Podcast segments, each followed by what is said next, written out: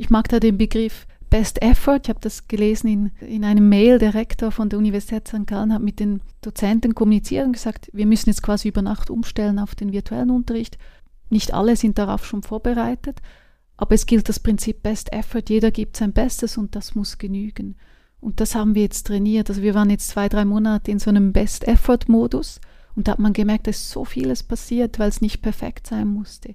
Und mir gefällt dieser Begriff Best Effort viel besser als den Hype um den Begriff Fehlerkultur, den wir zuvor hatten, weil das haben wir einfach von Startups abgeguckt, weil es schick tönt. Und Best Effort ist gleichzeitig für die Leute eine Aufforderung, sein Bestes zu geben, aber es ist auch ein sicherer Rahmen und ein Schutz zu sagen, es muss nicht perfekt sein, es kann es auch nicht. Also wir nehmen das, was kommt und das genügt uns und das finde ich super. Also ich glaube, wir sind in einem Zeitraum, wo vieles hat sich aufgeweicht und die Leute sind bereit zu reflektieren und sie machen es nicht, weil es in einem Workshop verordnet wird oder weil es auf der Agenda steht, sondern sie haben selber das Bedürfnis, im Kopf wieder Ordnung zu schaffen. Und diese Zeit, diese Beweglichkeit, Verletzlichkeit, vielleicht auch Lebendigkeit sollten wir nutzen.